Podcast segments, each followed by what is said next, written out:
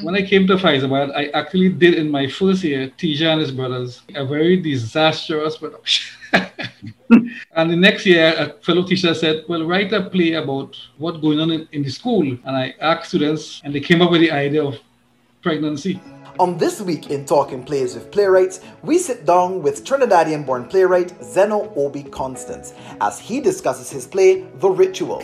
Have a listen. Enjoy. It is often said that art imitates life. To what extent was the ritual an imitation of life at that time in Trinidad and Tobago? Well, it was a, very popular situation. Mm-hmm. The thing is, it hasn't changed. And in mm-hmm. fact, I said a few years ago that as long as um, teenage students are getting pregnant, the play will be will, the play will remain very relevant. It was there, and I think that maybe the style I used um, helped to, to, um, to, bring out the topic, to, to illustrate the theme, and therefore, um, but it was life. In fact, I, I, I actually used some real life situations in writing the play. So it was definitely imitating life, and in a sense, the other way around too, but definitely imitating what I had seen, what was taking place, and what the students were saying um, was a topic or a theme or an idea that, that, that was important to them at that point in time. What I like is the fact that it's an all girl cast. Some other participants wanted to know why you chose to focus on a on a female, a solid female casting. Well, um, I find when I normally speak about the play, I, I, I, I burst some bubbles because in fact it's not a not an original or great. When I called the Jama meeting, only girls came to the meeting. I had about nine, and some survived. I mean, the six um, in the play survived, and the others dropped out. But there were no boys, despite the fact that half the school, uh, half the students are male. So it was, I had no choice. I would write a play for girls. And then later on, that is, you know, within the, the drama group in school over the years, they generally 75, 80, 90% female anyway. Mm-hmm. But this year, not, not one single male student had turned up. So That's there's no magic in, in the idea. It was that I was forced to go that way. You said by fate. yes. Uh, one, one thing that had, had popped out, and, and someone had stated that the style of multiple role play has seemingly become a, a part, a trademark of yours. And, and they wanted to know how, how that happened. Did it happen by accident? Was it intentional? And why did, why did you keep it after all this time? It certainly was intentional. But as I tell people now, I did not invent the idea. It came from two plays I had seen. Well, one I had seen and one I had studied. When I was at UWI, we studied Jose Triana's The Criminals. Uh, playing, right? and, and in fact, it was in Spanish, part of my Spanish course. So that helped the mistake because I couldn't understand everything. But I know there were three, um, three um, children who, Beba, Lalo, Cuca, who either killed their parents and going through the trauma or oh. planning to kill them. And they took all the roles. They, they were the, the, the children, the parents, the police, the judge, and so on. Mm. And when I began to write Ritual, that was in my mind because I had studied the play. But also important, I had seen um, Rawle Gibbons' production of uh, Echo in the Bone and that blew my mind. In fact, so much that I went back the second night to watch it again. And that rule changing, does not much, but there's enough. You know, the father and the son and and so on. And, and I said, I could do a play using that method. It was new to um, schools festival, definitely. Not totally to adult drama in Trinidad, but definitely to new to, um, to the schools. So it, it, it was a blue mind original idea when it came out um, in November of 1978. Mm. So I used that and then I, I kept the idea for a few more plays well, mm. and those short ones, but I didn't originate the idea. I just kind of localized it from um, Triana and Dennis Scott, Echo in the Bone. What, what is actually also interesting is the fact that, n- with few exceptions, the principal characters, the students, do not have any names. Was there a particular reason for that? Well, that is because in, in most of my plays, almost all, I write the play and then I give it a name. So what I was doing, as in most of those early one-act plays I've done, is write lines. I, ha- I don't have any characters next to the line. I just write lines. Mm-hmm. And that's an interesting thing because when it's finished, I put numbers to the lines just for the girls to rehearse. Mm. And, the, and that idea stayed there. So when people now say, you know, they, ha- they are numbers until they become names, until they become understanding of their role in helping Omega. Again, it was just that I used the, the, um, the lines. I- And in fact, it was years later, I think in the year 2000, only then I realized that even though I have five girls in the play, the play can work with four, you know. Mm-hmm. So the school Yeah. did it. Yeah, like, there's only one scene. That is the police scene when Omega and Michael and etc. on the block in the second half of the play. That you have a, you might need a fifth person, but you can get around that. In fact, if you look at the play carefully, there, there are times when any of those people could take almost any line. In all those early scenes, uh, I identify number one because Isadora was very strong. But number two to five, two could take four lines and four could take two. Anybody could have said, you know, Omega going for creature. Who Yeah. say that?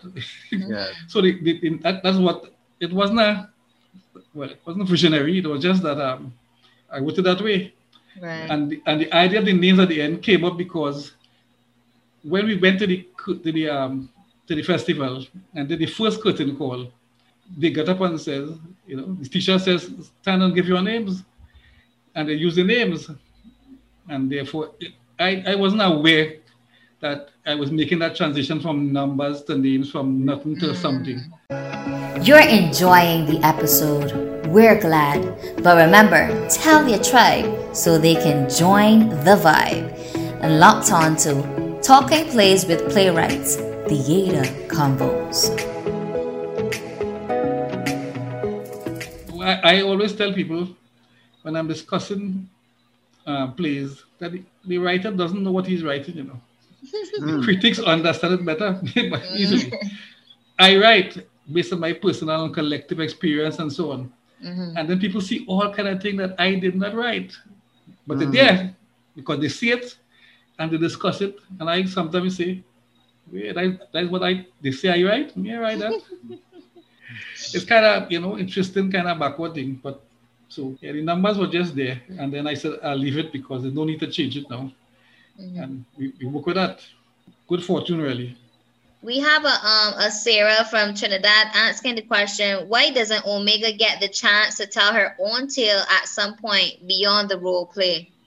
Now, you know, I wrote the play in 1978, and it wasn't until 2013, 14, somewhere around there, one of my colleagues pointed out to me that Omega never enters the play. I didn't even think about that. So this question here is interesting that why doesn't get a chance to say? Um, based on what I said before about using the Triana's criminals and, the, and, and then Scott's uh, the bone to, to, to frame the idea, the, her, her words are done by the others because they all take turns in becoming Omega to understand. So I didn't need to put Omega's uh, Omega actually into the production. And I never even thought about that. I never thought that she was missing until that was pointed out to me uh, almost 30 years later by somebody who was smarter than me, obviously. who could see these things I never thought about. Mhm. So that's why. And I don't think, I, I mean, I don't know that you need to let the character be there. Right. I mean, because they they they say so much about the character that you could create an idea for Omega is because of what they do. The, other, um, the, the five students. Surely she doesn't get a chance to say for herself, which is about the, the, the, highest level of understanding character. You know, what people say about you, um, what you say and what you do. But that, that is it. We have a, a, a Christopher here. He wants to know why the name Omega. All right, more bubbles to burst. There are two things in that. If you get to the end of the first half of the play, you will see the whole idea of Omega, the beginning and at the end, and the idea of the Greek alphabet, what Omega and Alpha and what Omega represents, Yeah. and all kind of thing. That had nothing to do initially with the name. Omega came from a, a girl in school, a student named Omega Alexander. And I was coming down the corridor just before I started writing the play, when I framed it, and I, and I saw her on the bench, and I said, "Hey, that name unique. Like, that name going in my play." Mm. Now I had written the entire play before that. There's a section at the end of part one, you know, that that that um soliloquy when number one says, "All our ways omega." All of it, yeah. All the get girls who gets the uh, you, know, you know that and um 400 years now be playing omega, etc., etc. Mm. That was written after the play was done. We made rehearsals, and when I realized that Isadora Johnson could act, really act, I say, you know, I could put some more lines that are a little heavier. And I don't know if people ever recognize that that in fact those lines, compared to the other lines in the play, cannot really be said by any of the characters, any of the would-be omegas. Mm. That, that's my lines that I put in her mouth, and it's, it's, it is much heavier and more poetic. And you know, I mean, to say 400 years, um, these omegas, since we step off them slave ship, that is not that is not either of the girls talking or omega herself. Mm. So I put it in there because I realized it could give the player that lift and create the end. And in fact, in the very first production, when she finishes that thing, I actually used to break the line and she would say to the audience, the end of part one. yeah, because she was making a speech almost outside of her character, of you know, of the person playing Omega. She was saying things that came out of my sensibilities, mm. my whole black consciousness, and so on. And so at the end, she said, end of part one, she has somewhere to go because she's breaking the um, the fourth wall. But that only used, I, that was used a couple of times, and really, it is not in the written script anymore. Um, mm. So people don't use it. Mm. So that, that, that was the reason. So the Omega thing is um, a mystery and a nothing. That's Omega Alexander. This happened. Yeah, and I just like the name. And it, it, it, and working backwards, it began to make sense at the end when I wrote in those parts. Mm-hmm. Hey, tribe. You know you can't keep it to yourself. You must tell a friend. Are you guys following us on Instagram or Facebook? Remember to do so at Theater Convos to find out more information about theater practitioners in Barbados and around the region. In Barbados, for example, I'm not sure if it happens in Trinidad, there is, or rather based on, on the dialogue, there is this distinction between older secondary schools and newer secondary schools. And I wondered in the section of the play where the mother is talking about the father, she told the father not to send her to these junior secondary schools.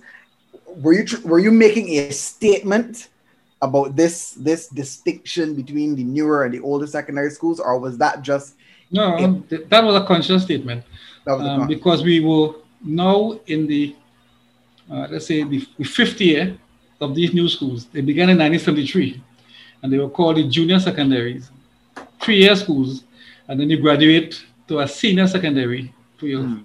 form four and form five. So the senior secondaries began in 76, 77, three years after the um, the, the junior sex. Junior but because they were peopled by the weaker academic students, that's all. Mm. Um, those who didn't get to go to the what we call here the prestige schools, or even yeah. the middle schools that is the government middle schools. These were the lowest schools academically. Oh. And uh, for nobody wanted their, their, their children to go there. In fact, the reputation was so bad that there's a nickname for the junior secondary in those days. They used to call them junior sex instead of junior sec. Yeah, because you know, the, because the well, at the at the um, surface level, right, the sexuality was more obvious in mm. those schools. Um, in the other schools, it, it might have been definitely there, but hidden, controlled. You know, if a girl in a prestige school in a, in a convent get pregnant, that is going to be covered easily, quickly. Mm.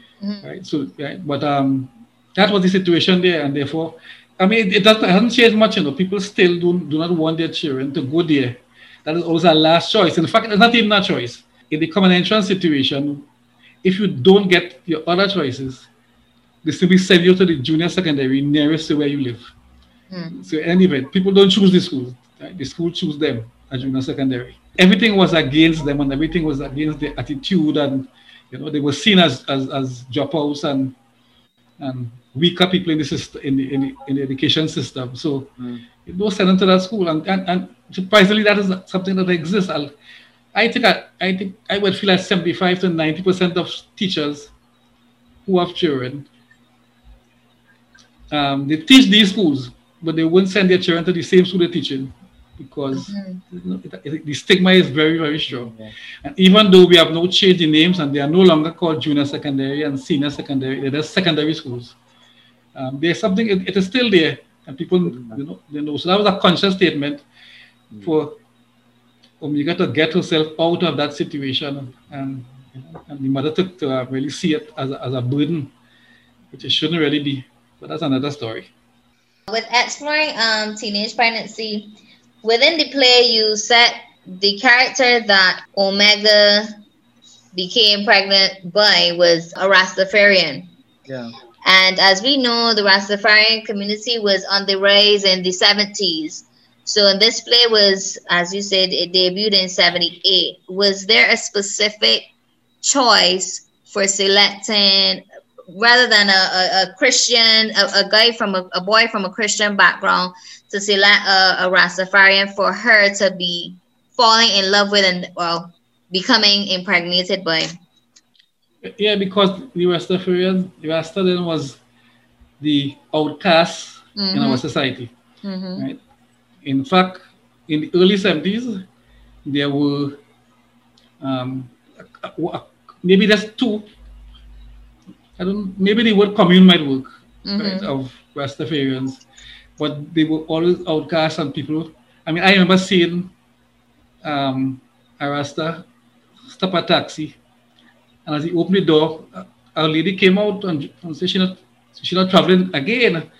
You know, mm-hmm. and I remember that. So it's always that. So any any any girl who would cross into the Rastafarian world was really going against the grain of the society. Right? You were, mm. had to be brave because they were seen as as, as negative, as people not to, to be dealt with. Um, and of course, when you when you drop your locks, you look so dread. That's a good word. Um, outside the realm of normal society. So I, I think I wanted to go that far to get Omega to go somewhere where um, she is she is doing something so much that the, the, against the society, against the parents, against the students and teachers in the school, against the norm that she would have her own strength to go there. Mm-hmm. And, and then also it came from life. I mean, mm. actually the character I had patterned Michael after was a real. I mean, I left school the evening and saw this Rasta talking to her form four girl from school.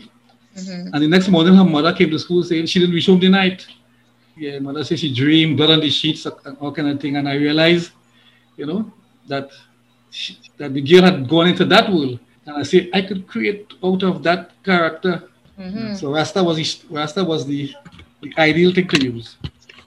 I, am curious about that because uh, uh, what I would like to know is what were the prospects of a Rastafarian in terms of being able to get decent work to be able, let's say, to lift himself out of poverty. Because the message I'm getting to from the play is that Omega being in poverty and then falling in love with somebody who doesn't have any prospects of excelling. Was that another statement that you were making in terms of the social, what what's happening it, socially? Well, it was, but that was that is real. I yeah. mean, I don't know. I don't know. You know, they say, they say and, and, and um, I'm talking after people, so don't blame me. They yeah. say that girls like bad bad men, mm-hmm. and there's an attract there's an attraction somewhere there, an attraction. I could go where you can't go, and um, but I and I see, I see it happen uh, in terms of you know I've, I've seen girls from the school going there, so it wasn't so much that Omega would worry about what are his prospects of getting a work. You know, you, you don't think about that. You know, is that I I like this man, and I like him even more because no one else from mother to father to teacher approves of him. And that disapproval makes me stronger. I'm going to keep going until I get sense, which might be years later, and then she might regret it.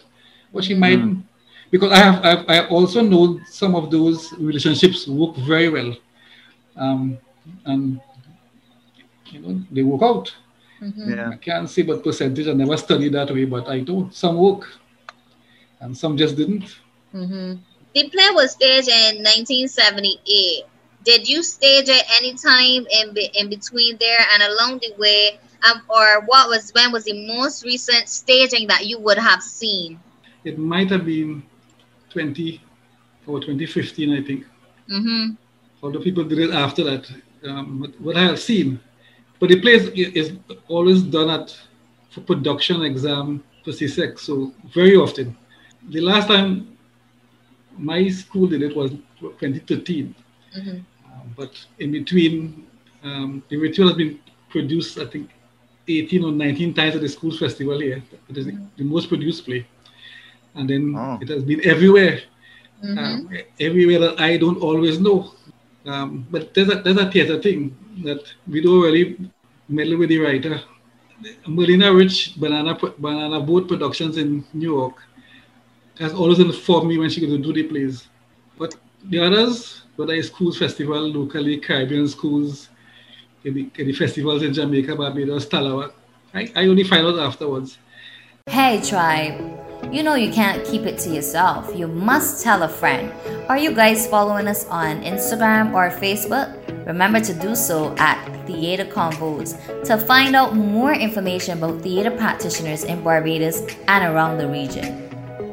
Out of curiosity, I, uh, it's been noted that the play has the title The Ritual and also Friday Morning First Period. We have a question from Sonia Williams, and she asks, Why do you call the play The Ritual? As a playwright, do you identify more than one ritual in the play? No, the ritual have nothing to do with a ritual in the theme itself, in, in what is happening in the play. Actually, it came from an idea I had seen when I was still at UWI. The opening of the movie version of Jesus Christ Superstar, in which the characters come in this bus into this desert-like place, and they take the, the cross off the top of the bus, and they, they bring the boxes with the costume, and they set up the stage and, and all this scaffolding, and then they begin to act. So mm. when I was doing the play, what we had, actually done was that the characters, the students in the play, would bring on the props, the tables yes. and the chairs, and I used Bob Marley's Running Away and that movement, I say, wait now, that's, a, that, looking like a ritualistic movement. I'll call it pretty ritual. Sorry for all those who thought I had some big idea. That. now, what is interesting is that what are the rituals in the play? Like I, have heard it asked when students studying studying in school, the teachers ask them, where are the rituals in the play? They can't ask me because I didn't mm. see none, didn't put none, except that for the movement on top. Mm. But interesting enough, from St. Vincent. Um, I'll give you two examples. A fellow called Jekyll Maz, teaching in St. Vincent, did a, a, a, ritual. And he had this whole elaborate ritual at the beginning. He used the, uh, the, the, the, Roman Catholic Mass with all his mm. movement and all that. And I asked him how he get to that idea because I had never done that after the initial play. In the first production, we did it. After that, we never used that idea, you know, the mm-hmm. characters bringing the props on stage again. And mm-hmm. he said to me that there were some lines in this on this by the first and second pages which give him the idea that is this ritual they're going through. And I say, you know, it was original in his, in his mind because I had never, no one after the first two, two um, productions in, in back in 1978 had seen that, that use mm-hmm. of the ritualistic movement. And then I in Trinidad, Sa- um, Sawa North did a version of the ritual, which they did their definition of a ritualistic thing, which is the, the five girls get up in the morning and they go through their their ritualistic, you know, having breakfast, what one um, changing clothes, one is washing, you know, yeah. they, washing their teeth. All of this, what we know that as a ritualistic thing in the morning for, for, for students, getting ready to go to school. Mm-hmm. So they use that before they actually get to Jordan Gwynner for Queen Show. But I had not seen any of those in my mind. I had only known the physical ritual of moving these things on stage in that manner. Now, the, the Friday morning first period was to keep it tied down, pinned down to what was taking place in the play because the play actually took place on a Friday morning in the, in the first period. I don't think anybody remembers that name again. No. Don't use it again. Yeah, it was just there. In fact, I had a few plays using that concept. Death Row in Nightmare Continues. You know, that kind of name, a second name then. Fly Through Fantasy or the Mark of the Beast Yeah. because of something happening in the play. But the original, that first name in my plays normally has nothing to do with the, with the um, action in the play. Now I just find something sounds nice and it, it can work and I take a chance. Which is interesting that, that you said that because I, I, I was curious if because when you were speaking earlier when Janelle had asked you about other stagings of the play, I was curious if you had ever seen a staging of the play that the Didn't director's vision, yeah, the director's vision was something totally outside of what you would have had in mind that took you by surprise. Yeah, surprise. I have seen many, many rituals. Some of them were just fantastic. Yes. I, I could give a couple. Um, Sean Smart in Bishop's Trinity in, in, in Trinidad. Yes, I know Sean Right. Smart. Who could well he, he right, people. right. He created a ritual where the girls are actually in the savannah in the stand on a carnival day, watching Nice. the parade of bands. And I thought that was amazing. You know, to think that you know that idea.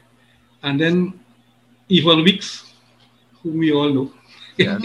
Yeah. I reckon at, at school in, from Montserrat, I think in 1994, 95, somebody, back in that, that time, Mhm. create- did, did a thing where when the girls change, when each one becomes Omega, they pass on a piece of cloth, and the cloth is symbolic of almost saying, well, you are becoming Omega now, take the burden. And that was to me fantastic. I didn't see the Omega the musical in, in England, and I, I'm still in trouble as to how they did that play as a full length musical Mhm. even though for what we call Best Village in Trinidad, which is the folk productions, at least two villages over the years have, have done the ritual. And the Best Village mandates you to have song and dance. Mhm. So they must have been doing plenty dance and plenty singing. So we have a, a Wayne Deming. He says today ritual, the ritual is highly appreciated. But in 1979, in Trinidad experience, it was controversial. How do you account for this transformation?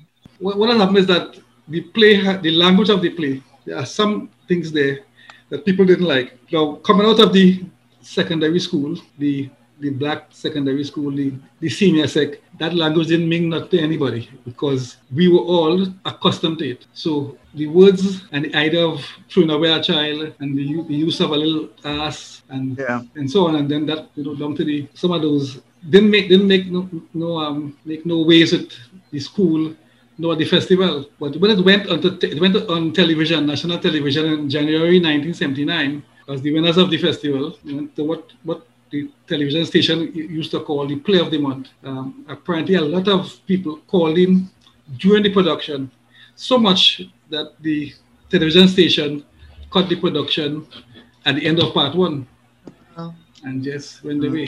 Mm. And the next day, it created a whole wave of people writing in and um, being angry with the, with the television station and with people, with those people who called him to stop it because the language they didn't like. And the, just the idea also of exposing the pregnancy of a Mhm. student Yeah. in public. That time, they, they wanted to keep it kind of under wrap, even though it's a reality. Mhm.